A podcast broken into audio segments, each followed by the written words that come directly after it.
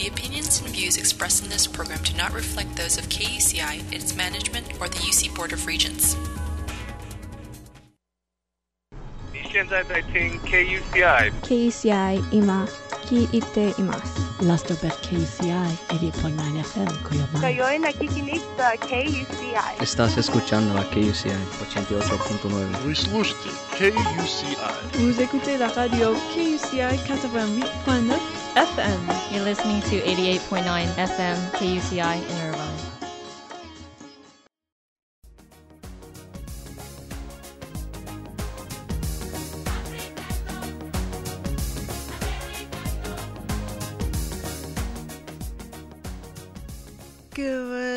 morning, all. This is Claudia Shambaugh, your host on Ask a Leader.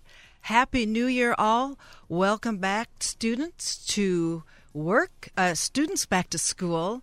Welcome back, the uh, workers, you worker bees. Welcome back to the carpool grind, moms and dads. Since the uh, telemarketing did not seem to let up over the holidays, I don't see the need in sending any special returning salutations there. And as the traditional New Year's resolution go on, I am going out on a limb with some pretty anecdotal information, but I seem to be doing better not by proclaiming my resolutions, but simply by doing something different or better or something. Some real progress, anyway. I think that by uh, saying what one resolves to do differently, one may just be saying what one hopes to do with high levels of doubt about the execution. So, Happy New Year's, all. Uh, keep up the good work, keep up the effort.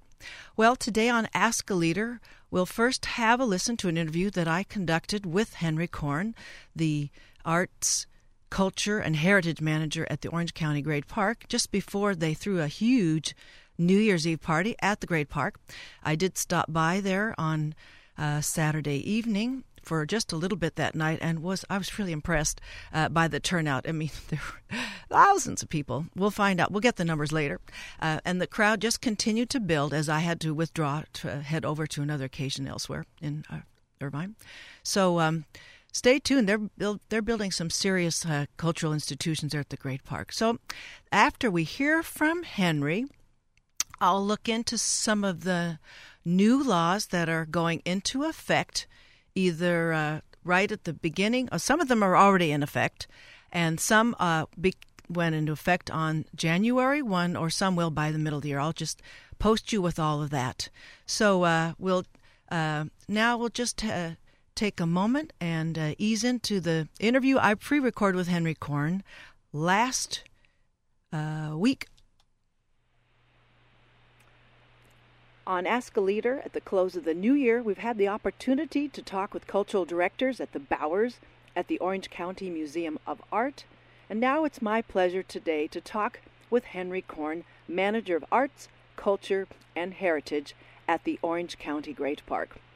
Henry Korn, having put in over 40 years of cultural arts direction all around the United States, was the Cultural Affairs Manager at the City of Irvine in the ni- early 1990s. Henry comes to us today from Pasadena. His experience includes uh, in the Southern California region, Poway and Beverly Hills, and he comes to us, as I say, today from Pasadena. Welcome to the show, Henry. Can you see any Rose Parade floats activity from where you are right now? Can I see what kind of activity? Rose Claudia? Parade floats or activity. Rose Parade floats. Well, not far from where I'm sitting are some of the warehouses that uh, put the uh, Rose Parade floats together. And it's so fun because you can go and uh, view the workers uh, putting the finishing touches on the floats. Oh, cool. It must remind you of hangars from former Marine bases. Well, it surely does. It does. That's your, you're in your element if it's a big space and a lot of art to talk, to communicate in it. Well, welcome to the show, Henry. I imagine that all the experience you bring from every corner of the country, and specifically from uh, Southern California, it's that's what's necessary to tame the growing pains of this ambitious startup cultural institution at the Orange County Great Park. You've got the board of directors, you've got the corporation, you've got the city, the foundation, the legacy project, so much. How what's your first impression your what are your impressions of your first 2 years now with the Orange County Great Park? Well, actually, Claudia, I began with the Orange County Great Park in uh, 2008, and I started as a consultant with them, and then I went on staff uh, in uh, 2009? the early part of uh, early part of this year. So uh, my uh, experience with them stretches out of over uh, at least some part of uh, four years. And uh, you are right to characterize the Great Park as an extraordinarily uh, ambitious project. Um, as you know, as part of the uh, peace di- dividend uh, at the end of the 90s, uh, the federal government closed military bases all over the country. And uh, I think it is widely acknowledged that uh, the conversion of the uh, El Toro property uh, in the city of Irvine is the most uh, advanced base conversion project in the country by virtue of the fact that we've already converted a couple of hundred acres uh, for new new public uses at the Great Park. Um, you're right that it's been a uh, complex road uh, because uh, conversion of military bases is uh, not uh, not something that happens overnight. They have uh, problems that are particular to uh, uh, themselves and their previous operations that uh, need to be solved. Something, something like the Department of Defense colliding with the Environmental Protection Agency. I think that uh, that's probably uh, an accurate uh, accurate statement. I'm not sure collision because we have enjoyed a lot of cooperation from the federal agencies as we've uh, converted this base, and in fact, we've even received a, uh, a substantial grant from the federal government to uh, repurpose one of our historic buildings at the base. Well, very fine. Well, uh, when we'll get to some of the other opportunities, the cultural kind, from that infrastructure left behind by the Marines in a bit. Uh, there's there's been a number of exhibits and performances and that kind of thing. Why don't you, Henry Korn, highlight for our listeners some of the previous exhibits and what we can look forward to? We'll get to looking forward to the the new year after you give us some highlights. Well, I'm happy to do that, Claudia. And maybe before I get into the highlights, it's worth saying that uh, the board of directors of the Orange County Great Park has had a very bold strategy in relation to programming. And uh, what I mean by making that statement is that it would have been uh, the easiest uh, thing to do to put a fence around the park and uh, not open it to the public until it has been uh, completely constructed. But the board of directors has seen great uh, virtue in uh, activating the spaces as we as we build them. So the most notable activation occurred after the uh, Great Orange uh, Balloon Ascension was installed in 2007, and the so-called the Balloon Park was constructed. And uh, it wasn't enough to just make this uh, an attraction for the people of Orange County to be able to get up above the property and see the breadth and depth of the El Toro project, and over the years uh, watch the uh, the base being converted but uh, we also uh, activated the area around the balloon park uh, starting in 2008 with a summer uh, performing arts festival that we've been doing now for the past four years in collaboration with the Irvine Barclay Theater. And uh, the festival has had uh, two main components. The first being free outdoor concerts on a main stage built on a runway at El Toro. And so those are uh, uh, more of a traditional concert situation. And then on Friday nights, we've been doing very large-scale public dances to uh, live music because we always uh, are interested in emphasizing the idea of public participation and uh, and celebration. Uh, that series is now in our fifth year. Claudia, we were fortunate enough that the two of our main stage selections for last year were nominated for Grammy Awards recently. It really has been a, uh, a star-studded experience and a very audience-friendly experience. Well, when we talk about all the free admissions for these events that you're booking, Henry, uh, uh, who does, who do you write the thank you note to? You would write the thank you note to the Besides to city you. of Irvine by having the uh, foresight to ask the commercial developer who is responsible. You know, the El Toro property was uh, when the Navy held it approximately 5,000 acres. And of that 5,000 acres, approximately 1,500 acres are in public uh, public hands uh, in the process of becoming the Orange County Great Park. Uh, that leaves uh, thousands of acres left over, and uh, the Navy sold this property to a uh, community developer uh, named uh, Five Points. And, and we've interviewed are... Emile Haddad earlier in the year. Aha! So you're very, very familiar yes. with that. Yeah. So uh, as part of the uh, arrangements uh, for this public-private partnership, uh, they've gotten us uh, into business and uh, provided us with not only the funds but in increasing ways development of infrastructure that is assisting in in developing the Great Park and uh, helping to pay for uh, some of these wonderful uh, free public programs that we've been doing over the past four years. Well, that that's part of the uh, live performance, and then the, more recently uh, there was uh, looked to be exquisite. chamber music performed by the classical pianist. I have his name here. Kevin Loucks, no doubt. Well, here's here's a little backgrounder on all of that, Claudia. For the first uh, three years that I've been associated with the Great Park, we've been doing all of our performances and events in uh, non-traditional spaces because we haven't had facilities. But but that uh, works. Ever, but well, it worked really well, and it continues to work. But since uh, July of this year, we have had the benefit of having a facility called the Palm Court Arts Complex which in its totality is about 25,000 square feet of interior performance space in three separate buildings, all linked by a beautiful one acre outdoor plaza that is perfectly set up to support uh, outdoor performances, and that really has changed the nature of uh, what we've been able to do. And the chamber music series that you just referred to is uh, is an example. It would be uh, problematic from a technical perspective to put a chamber orchestra out in the uh, wide open spaces on the prairie, as it were. But uh, now that we have uh, our Palm Court Arts Complex with our twin uh, buildings, our our gallery building and our artist studio facilities and its project space, uh, they have excellent acoustics, and that has now become a venue for classical music. Well, that is what it's all about building building these arts in, in, cultural arts institutions from from the tarmac up, I guess you could say. So well, it's quite extraordinary in this day and age and this economy that Southern California has a new uh, nonprofit arts facility, but uh, there you are, and we do. And that that bears repeating that it is extraordinary in these times that that vision gets puts together an uh, an institution uh, that we I don't think get uh, enough press in, and I, I don't mind sounding obsequious about that. Well, for those of you who've just joined us, my guest is Henry Korn, Manager of Arts, Culture, and Heritage at the Orange County Great Park.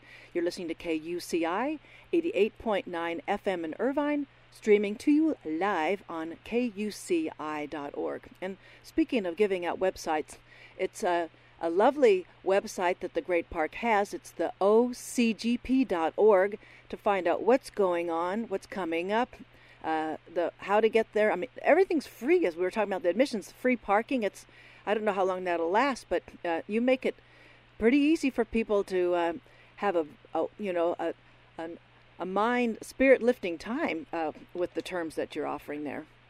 Well, Claudia, it's a matter of uh, philosophy for us. And uh, when we look around the cultural landscape of Orange County, what we see are a lot of excellent private institutions, uh, some of which uh, really take as a matter of pride that they uh, do not have the benefit of any public funding. But of course, there is an unintended consequence of that, uh, which is that uh, organizations that place their uh, entire emphasis on uh, uh, reaching out to that constituency often all serve a very narrow uh, sector of the population and inadvertently uh, with uh, high ticket prices create a barrier between uh, the people and uh, the opportunity to have excellent uh, cultural experiences. Right, and I know that the the uh, the the Costa Mesa Performing Arts Center has certainly tried to have the vision of being a gathering place, a cultural setting, but it certainly does um, uh, ex- not include all all takers with um, the the necessary high prices that they're um, commanding to underwrite those performances. So the Orange County Great Park really is serving a tremendous service for the broadest possible population. And so, Henry, um, you were talking a little bit about uh, some of the past. What can we look forward to in the way of exhibits before we move into the artists in residence? Let's, what's well, coming in, up? In our beautiful Great Park Gallery currently is an exhibition that uh, explains and celebrates uh, what I would regard as a, a genuine cultural phenomenon, which is uh, our uh, Great Park Legacy Project. And Claudia, again, to give you a little background, uh, ever since 2002, and that was about um, three or four years after uh, the base first closed, uh, a group of uh, archaeologists slash photographers uh, committed to documenting every inch of the El Toro property over a 15-year period uh, to wow. thoroughly document uh, the transition of the land from the uh, military base to the Orange County Great Park. And along the way, as they explored every nook and cranny of the uh, 5,000 acre El Toro property, uh, they got the idea to take a former F-18 uh, fighter plane hangar and turn it into the world's largest camera. Ah, yes. Not only is it the world's largest camera, but it was a uh, what uh, in Italian is called a camera obscura, which is Italian for dark room. This is how photography was invented, uh, taking a dark space and putting a little hole in the wall and then letting the uh, refracted uh, light come in, and uh, and then eventually uh, images were uh, were exposed in those dark spaces. So this uh, legacy project group turned this giant F-18 hangar into the world's largest camera and proceeded to make the world's largest picture. And where are those world's largest pictures now? They were displayed, but where are they this time? Right in the Great Park They're Gallery back. in the Palm Court Arts Complex. And that's going to be a, a, a permanent collection there, or is, is it, we just have every now and then this an opportunity? a temporary exhibition in the Great Park Gallery uh, that uh, talks about the great picture and the men who made the great picture, the Legacy Project, shows the art that they created as a collective and also shows the art that they have done as uh, individuals, including the great picture itself. But uh, it's so large that uh, we couldn't display it even in our spacious gallery.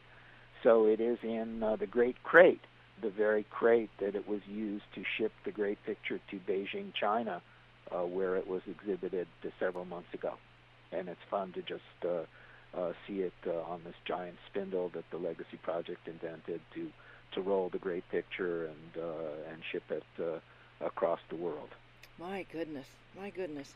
Well, so how about uh, what's what will be coming up then in terms of some? Uh, uh, when, how long will this temporary exhibit last? And well, then, this exhibition will last through January 29th. Okay. And then the Great Park Gallery will be on hiatus while we install our next exhibition, which is also uh, a story that you may find interesting. Please. Uh, it's called it's called Farmers to Flyers, El Toro at mid-century. And uh, Farmers to Flyers uh, is a, his, a history exhibition that takes a really in-depth look at the uh, founding of El Toro, the agricultural heritage of that land prior to it becoming uh, El Toro, and the enormous explosion and changes that occurred in Orange County uh, in the middle part of the 20th century, stimulated in part by the coming of the uh, the military that had a lot to do with the development of the uh, aerospace industry in Orange County after World War II. Now, the really fascinating thing about this exhibition, at least from my perspective, is that it, it is based on 450 oral history interviews with El Toro veterans that have been systematically done all over the country for the past five years by the Center for uh, Oral and Public History at Cal State Fullerton. And this has given our veterans an opportunity to uh, uh, tell their story and tell the story of their experiences, which are then uh, knitted together in this exhibition that includes photographs, uh, artifacts, uh, texts, uh, documents, and the actual uh, interviews with the veterans that visitors to the exhibition are going to be able to uh, plug in with earphones and and experience firsthand. Well, I think this is a great uh, opportunity to catch veterans who I think in this stage of their lives they're understanding the value of their stories of, as relics. I, I know personally from interviewing a a B 17 um, World War II veteran, um, one of my favorite interviews here on Ask a Leader. And so I can imagine that the center uh, taking these histories and um, and are getting to hear them uh, at the Great Park is a, it's a, a phenomenal opportunity, and I. Um, I, I'm really looking forward to that, Henry. And those. Well, we do, you know, again have a philosophical commitment to uh, doing what we can to keep this legacy alive. It's the heritage part of the park. Indeed, and we're doing that in uh, in all kinds of uh, ways, um, including uh, when uh, the exhibition is up. Uh, we will be having public programs out in the Palm Court in which a professional storyteller is going to be uh, entertaining and teaching our audiences using the veteran stories and some of the materials in in the Farmers and Flyers exhibition to to bring it alive that's one of the things we really like to do at the Great Park is take a look at how uh, all of the arts and all of creativity can be brought to bear, and we just don't want to do an exhibition. We also want to be able to uh, uh, interpret that to the public in interesting and entertaining ways. Well, Henry, it must be particularly striking for you with all your um, experience in, ver- in various uh, cultural arts centers around the country that there is so much that's been documented to uh, explain the setting and the time and the era and all uh, around the Great Park. Well, it's wonderful to be involved in a project that embraces all of the arts and uh, and uh, modern and contemporary history as well. And uh, I'm a really lucky guy, Claudia, because yes. these are the uh, the core interests that I've held for for a lifetime. And so there's some days I just feel like a kid in a candy store. Wonderful. Well, there is a very important component of the park. It's uh, that you've uh, initiated recently, and I want to find out a great deal about that. It's the artists in residence. Currently, Amy Caterina has a multimedia, multifaceted, um, uh, multi-textured um, uh, project g- going on. It's she did some yarn bombing in October. She had moving images in mid-December, and we still can catch her through uh, January 21st. I, I, think it's in case you get lost as the January 21st um, exhibit uh, or uh, performance art piece from 1 to 4 on that particular Saturday, is it? Oh, that's well, a Sunday. all all of that is right. And uh, again, if you'll permit me, let me give Please. you a little background uh, in regard to our artist in residence program. Uh, something that probably um, some in your audience may not know is that uh, when the Great Park was master planned, it was master planned by a team that really was uh, uh, very sensitive to the role that the arts could play Kenny in Smith. keeping the park lively. I'm talking about uh, people like Ken Smith and Mia Lehrer and uh, the environmental artist Mary Miss, who was part of the original uh, planning team for the Great Park Master Plan. And uh, collectively, uh, they came to the uh, understanding that uh, it was really important to think about and plan a park beyond uh, beyond landscape, beyond architecture. The park that really was about uh, how you connect with people and how you develop audiences and what kind of experiences audiences have when they uh, come to the park. The software so to the hardware, I guess. It, uh, that puts it just perfectly. Go ahead. And uh, as part of this uh, software, um, the role of the artist was envisioned as a, somebody who would come in and work at the park and work alongside the people who are uh, developing the park and uh, and programming the park, and uh, that an artist in residence program because there will be new artists coming to the park uh, every six months will make sure that we continue to stay alive to uh, all of the, the creative possibilities at the park. Are there any particular? Oh, yes, Sandy. Go ahead. Excuse me. Oh, you go ahead. Well, I was just wondering if there were criteria. Now, you talked about the sort of the the legacy part of the setting, but in selecting the artist, are you beholden to any kind of, um, you know, wh- uh, any particular criteria? Anyway. Well, what we're beholden to is uh, is our own value system, Claudia, and our value system suggested that we wanted artists who were really eager to communicate with the public, relate to the public, and learn from the public. Okay, and, and uh, and you know, arts practice is, a, you know, in general, a pretty solitary uh, proposition. Uh, it's a writer alone in his room at his desk, or an artist alone in his studio or her studio uh, at the canvas. And uh, but there is a um, an, uh, a growing uh, cadre of uh, of artists who are very interested in doing their work in a in a in a public setting, in a transparent setting, and uh, that was really the uh, main criteria uh, with uh, quality and uh, and experience also being a part of that criteria. So what we did was we did uh, an international competition. We put out a call for artists uh, around the world. Uh, we asked them to uh, respond to uh, certain questions designed to elicit their uh, commitment to public work, their interest in some of the major themes of the park, their knowledge about of the park's projects and how it's developing and where they might conceivably uh, fit into that picture. And then we impaneled uh, some of the smartest and most expert uh, uh, folks uh, in Orange County uh, to come in as a uh, uh, a panel to carefully review these applications and give us recommendations about uh, uh, artists that might be the be the right choices to begin this great program. And one of the things that I think makes what we are doing unusual is that we open this competition to artists of all disciplines. We weren't just looking for visual artists, for painters and sculptors. We were looking for choreographers. We were looking for musicians. We were looking for uh, interdisciplinary uh, artists. We were looking for artists that may be inventing their own art forms as uh, as their uh, their careers develop, and we've gotten uh, for our initial group a very nice uh, mix and balance of of talents, of which Amy Caterina, uh, that you mentioned, uh, is is is an excellent example, uh, because Amy has great range as an artist. She is interested uh, in fiber art, she's interested in film, and she's interested in video and photography.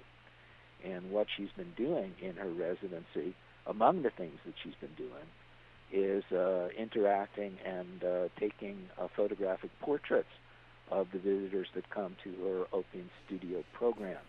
And those portraits are what are going to be exhibited uh, at that event that you mentioned that's taking place on, on January, January 21st, 21st, 1 to 4. From, uh, from 1 to 4. Um, the uh, ideas behind the uh, installation are, are quite interesting to me and maybe to uh, your listeners. Um, uh, Amy was uh, in New York at the time that the 9/11 occurred, and uh, as someone who was really interested in the image, she was absolutely fascinated by the way that uh, folks in New York uh, use snapshot photography in an effort to identify uh, lost loved loved ones. Oh yes. And she was really struck as she moved around the city, seeing uh, uh, Xeroxed uh, photographs of individuals pinned up on uh, lampposts and the sides of walls. So her project for the Great Park is entitled "In Case You Get Lost," and as part of the process of having your photograph taken, you tell Amy uh, the name uh, of an individual uh, that she will turn over a copy of your picture for safekeeping uh, in the event that it was ever needed uh, for uh, the purposes of uh, of identifying you. Oh, I'm so glad to get that uh, context of, uh, in case you get lost. And it's I, I don't um, want to miss a chance before we have to close this soon. This interview is on that same day prior to her performance artistry piece will be the landscape of movement from 11 to 1 on that January 21st. So it's you could just put the whole day there at the park, and then we want to make sure that um, let's see, we have coming up. Uh, we well, we talked about um, the um, oh, and the, I should mention too. Uh, although this is going to be broadcast uh, at a, a, date after the Great Park New Year's Eve, so folks, you missed it when you hear this uh, broadcast.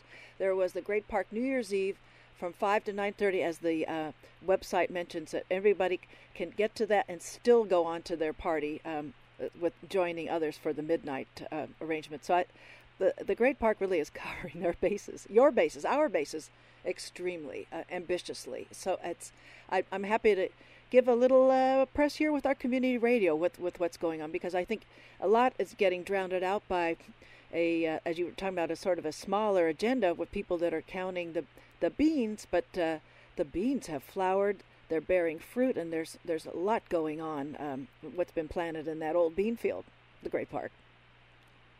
Well, apropos of that, uh, it also may interest your uh, listeners to know that the Great Park has a very lively uh, agricultural program.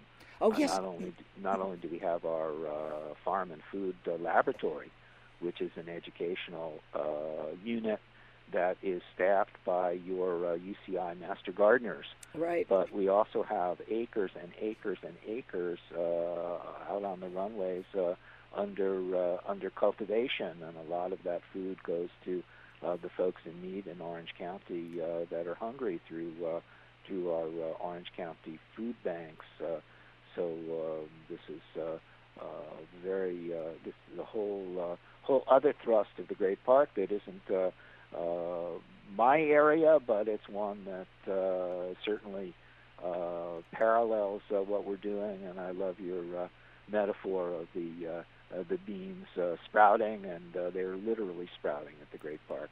And we have had a chance to explore with the those that are taking up either the, the master gardener training or uh, creating the programs. And there was a Mark Whitty was a Mark Winne was um, a lecturer, and he spoke on this program prior to his appearance at the Great Park. So we're we're getting finally to cover the cultural aspect with you, Henry Korn. And I I know we uh, need to bring this shortly to a close. Uh, is there anything that you would? Oh yes, I would like to mention the uh, the in focus, the multi-part video uh, series that's tracking this transformation. That is the Great Park staff's undertaking. It's not a a, um, a visiting artist kind of assignment, is it? Well, the uh, documentation of the Great Park under transition is being done by the Legacy Project, and they are artists in residence at the Great Park.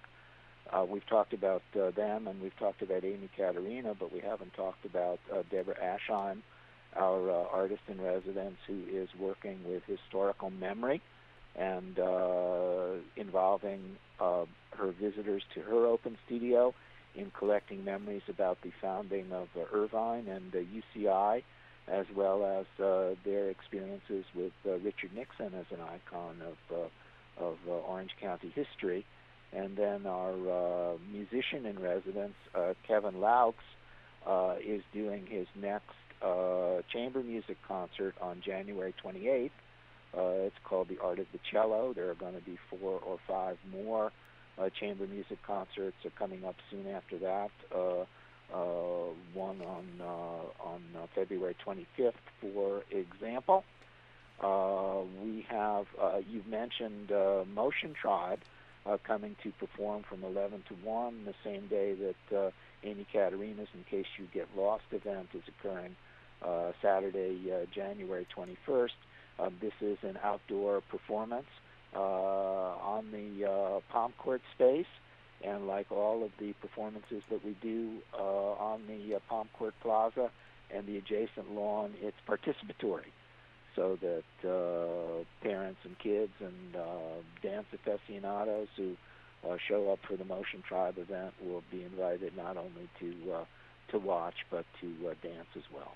Well, this is really all the time that we're going to have for this uh, interview. I really applaud you in speaking so uh, superbly to how this very ambitious project is meeting a really broad need for a, a, a culture hungry, fast growing uh, demographic here. And I we didn't get a chance um, uh, to ask about the, the demographics of the of the audiences for all of these um, various exhibits and performances. But I, I, I applaud you, and I I hope that uh, we can do our part in community radio to to bring this theme of, of vision to the the broader discussion of how the Orange County resources are going into developing this cultural institution. So I uh, want to thank you, Henry Korn, the the manager for the Arts, Culture, and Heritage at the Orange County Great Park. Thank you for being on the show today. It's my pleasure. And Henry, Happy New Year. To you too. Thank you.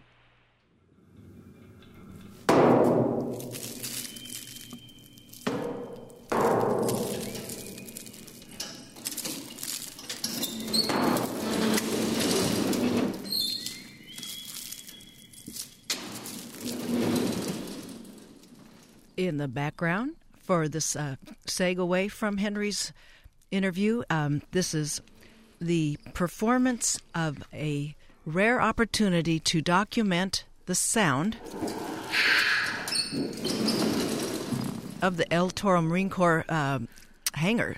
This is in a tip to the hat of the avant-gardist Luigi Russolo, who uh, performed and composed work with noise machines, and so um, this is how the El Toro base, that the Great Park uh, effort, Heritage Building, is tracking the transformation of the facilities there at El Toro. I just wanted you to have a listen because it's so extraordinary, but we'll just get a little bit of some.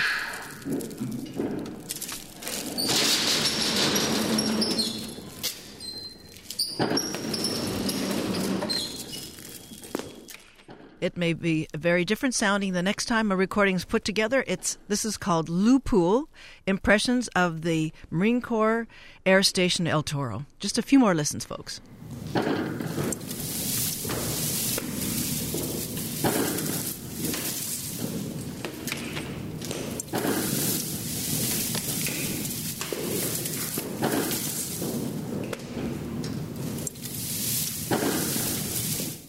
We'll be right back after some station breaking, folks.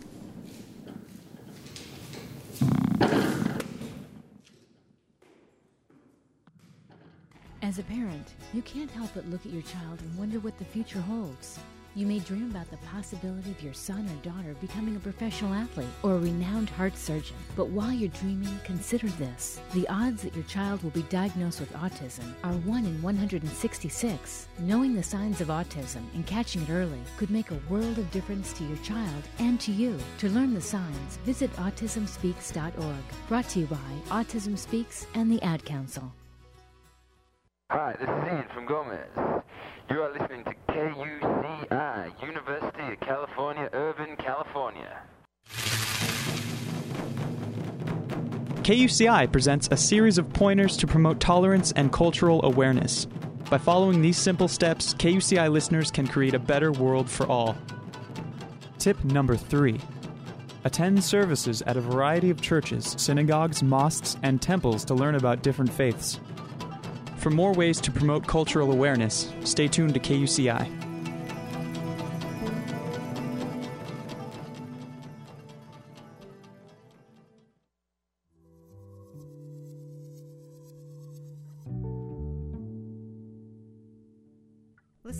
Writers on Writing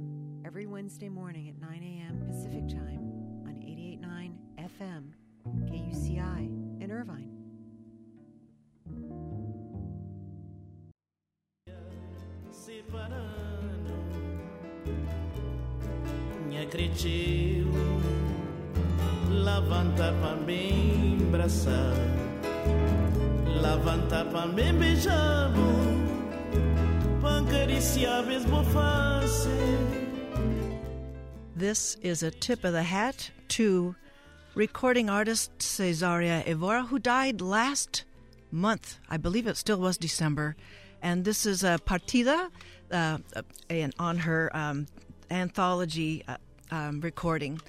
I just wanted to uh, seg into what is uh, entrada here. Um, we're going to talk about the uh, the new year, bringing in 750 plus new laws for Californians. That's a lot of legislation, folks. Think of what Congress could have accomplished had there not been this obsessive exercise over the deficit ceiling. Well, anyway, I had a handful uh, that um, follow along, a handful of new laws that follow along with some of the last year's interviews that I've conducted. We'll start with the California presidential primary.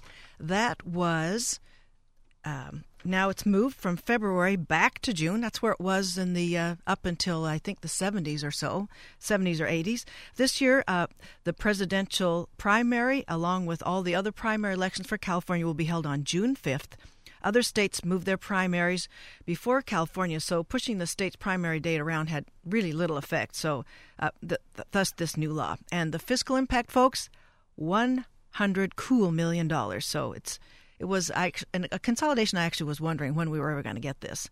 So um, you must be registered to vote for this particular primary, I really want everybody to pay special attention to, especially the people I know who still haven't registered to vote DSB. I hope you're listening. Um, that you must be registered to vote no later than May 21st, 2012, in order to participate in this primary, which is the first time, as I said, that uh, they've been combined for for the last many while. Uh, it's an interesting commentary that California is not trying to chase those um, early primaries, and California is going to save the cash, and we have our own influence that we offer here. So, um, if you need any more information about registering, you go to the website elections at SOS, like Secretary of State, elections at sos.ca.gov.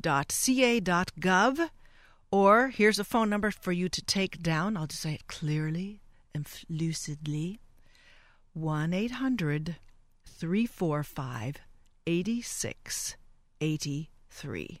1 800 345 8683. Now, the next, uh, apropos this, is uh, the legislation known as Senate Bill 397. This is uh, allowing Californians to vote uh, to register to vote online, this measure requires the county elections office to use the voter's signature from the Department of Motor Vehicles to verify the authenticity.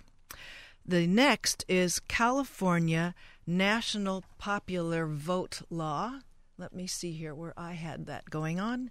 And that is going to um, uh, take in. Oh, actually, I'm going to go back to that in a minute here. Um, the Dream Act of California. Now, I want to clear up confusion that I had to actually sort out for myself. Um, there were two state bills that are assembly bills, 130 and 131. First was 130 that is now in, going to effect as of January 1st, wherein undocumented students at public universities and community colleges are eligible for privately funded scholarships. Now, the AB 131 is going to allow those same undocumented students eligibility for applying for state funded Cal grants and other public aid. But the difference here is the private is in a the private funding becomes available January 1 of this year. The public funding becomes available January 1 of next year. That little synthesis is uh, took some doing, folks, but it's it's there for you to um, eh, to see what's going on.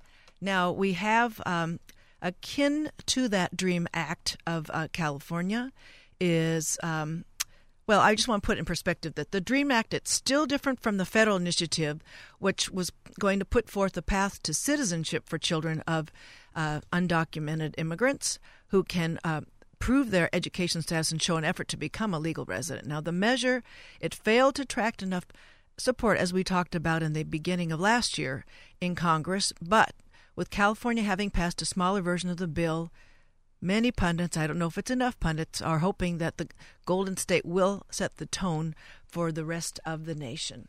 So I want to make sure we can cover, though, that other, the um, California uh, popular vote that's, um, it's an interesting one because uh, it was signed into law awarding California's 55 electoral votes to the winner of the overall popular vote in the U.S. presidential elections. Now, the new California law it has a caveat because the law it will go into effect only when the bill is enacted by enough states to comprise a total of 270 electoral votes or more. That's the two thirds there. So the net, or the, that's a simple majority of electoral votes. So the national popular voter vote legislation has been enacted by nine states, which combined represent nearly half of the 270 electoral votes needed for the law to go into effect. So this national popular vote bill is being considered in every state and has now been adopted by uh, enough states to total, as I said, it's 132 electoral votes. So um, watch for that. Now, the next law is uh, dealing with autism.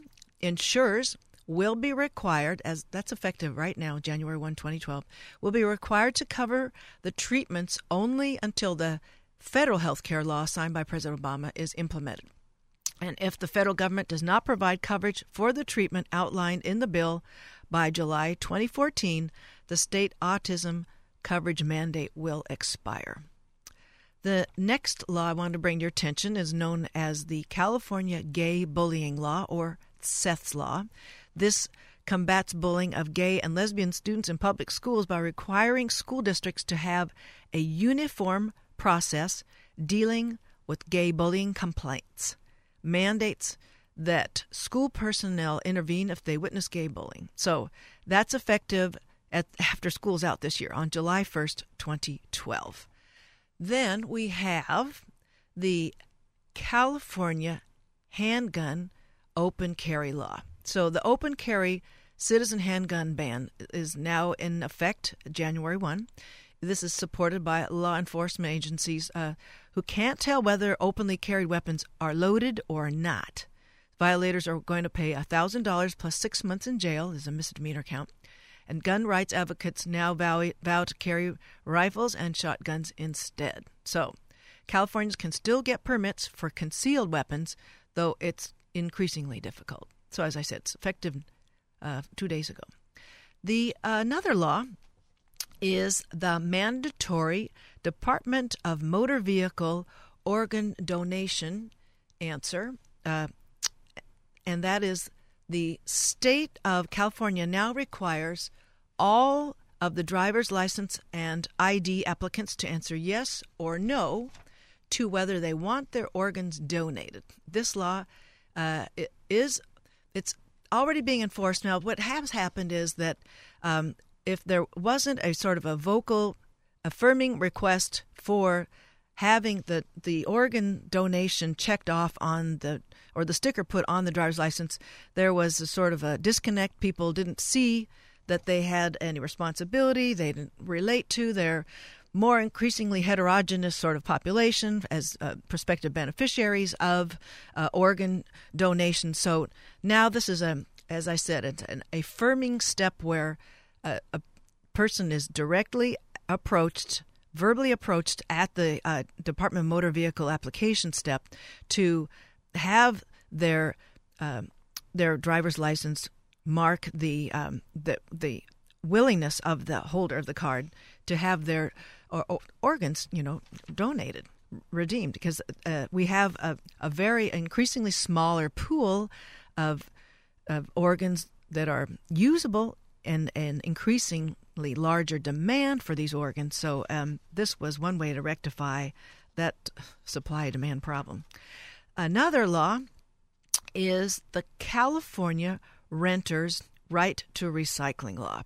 Apartment building landlords will start, uh, it's effective right now, to have to provide recycling services for 7 million California uh, tenants. Also, uh, that apparently this was brought before the previous governor and he vetoed it because he thought this was going to be an inordinate expense to business. But you know, California is ready to recycle everybody, and this was really more of a burden to the tenants who had to schlep their recyclables to another place, and that wasn't going to work if we're going to keep putting more things in the landfill instead of repurposing and reusing recyclable materials. So, thank you, Jerry Brown. You signed that one. So, also pertaining, uh, I wanted to mention um, tacked onto the DREAM Act in terms of uh, it's dealing with immigration policy is uh, now uh, the sobriety checkpoints, and an issue affecting, as I said, undocumented immigrants. Uh, law enforcement agencies agencies will now be banned from impounding a vehicle at sobriety checkpoint if the lack of a driver's license is the only offense. Otherwise, you, there were a lot of people getting rounded up for just not having that particular piece of equipment there for um, deportation, folks.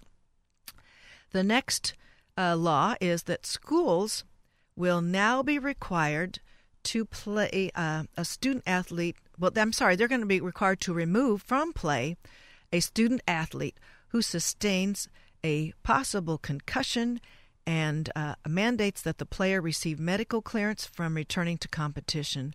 And I wanted to mention that the we have uh, from the uh, Center for Disease Control at uh, the national agency a really terrific item published through the Center for Neuroskills, a, um, a laminated card flap chart. Um, uh, I don't know how else to describe it. that helps us on the sidelines of an event or an incident uh, identify mild to serious traumatic brain injury. It gives very easily followed, identifiable uh, symptoms so that we'll know how to follow it up uh, so that we can minimize um, that damage. So it's uh, it's something I would like to cover in an interview later on in the year, so that we can all be better equipped. I'd like for every every coach to have this laminated uh, card set so that um, that we can all jump on uh, an immediate incident that uh, to minimize that trauma that's sustained by that young athlete or that that not so young citizen resident that's out there um, who who may have suffered some kind of brain injury. Now, um, another law that was enacted is the Saving Parks Bill, authored by Jared Huffman, says providing authority for the State Department of Parks and Recreation to enter into operating agreements with nonprofit organizations in order to avoid or minimize state park closures resulting from California's fiscal crisis. Now, that's important too from a maintenance standpoint, not just from a user standpoint, that if those nonprofits are stepping in, that means the maintenance is sustained and we don't incur more costs from abandoning that state park. So it's a very opportunistic move on the part of uh, the assembly to to shore up what kinds of resources are available to keep our parks reasonably uh, uh, op- well open, well maintained. Um, and last but not least is an item near to my heart. We've talked about that with, with Biff Baker last month. Is that the from from now the an exemption for brewers from the California Retail Food Court. Excuse me, I will start again. There's an exemption for brewers from the California Retail Food Code requirements. It allows for craft beer makers to open tasting rooms if food is not served. So, that is a wrap up of some of the 750 laws enacted in California. There's a lot of federal ones, but we'll have to uh, we'll have to put that in a different form. So, folks, I want to thank you for staying with me over this last year's programming, and I want for you to let me know if you have suggestions. You've got ideas, you've got comments about this show. Remember, I have an email address here at the station, cshambaugh at kuci.org. That's C S H A M B A U G H at kuci.org. And if the spelling eludes you, you can go back to the KUCI website, look up Ask a Leader uh, program at this hour on Tuesdays, and you can get the correct spelling. Next week, we have on tap Amy Wheeler, a therapist intervening in parent and infant interactions, and Tammy Kramer Sudlik. She's a researcher at UCLA looking at how, over various cultures, families are negotiating their various roles with all the pressures that they face. Think that'll be a really nice package deal. And at this time, that's all the time we have. I want to thank you for joining me. Stay tuned for Joe's George Rosales with George Had a Hat. Happy New Year, all.